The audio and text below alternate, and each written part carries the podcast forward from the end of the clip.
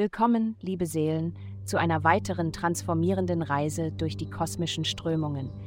Ich bin hier, um den Weg zu eurer inneren Freiheit mit den himmlischen Flüstern von heute zu erhellen. Es folgt das Horoskop für das Sternzeichen Jungfrau.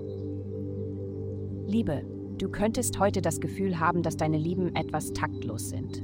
Wenn du dich sensibel fühlst, wäre es besser, ein paar Stunden alleine zu verbringen, virtuelle Kunstgalerien zu besuchen oder einen guten Freund anzurufen. Anstatt den Tag damit zu verbringen, genervt von deinem Partner zu sein, genieße etwas Zeit für dich selbst.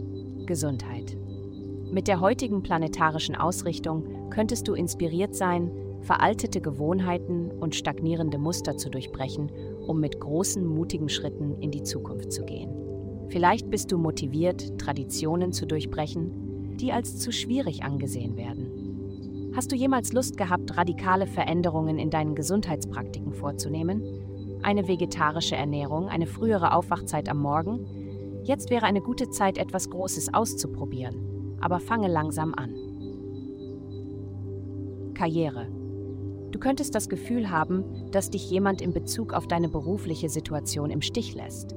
Vielleicht wurdest du gerade von einer Position entlassen, von der du dachtest, sie sei völlig sicher. Nimm die Dinge, wie sie kommen und mache das Beste aus der Situation, in der du dich befindest.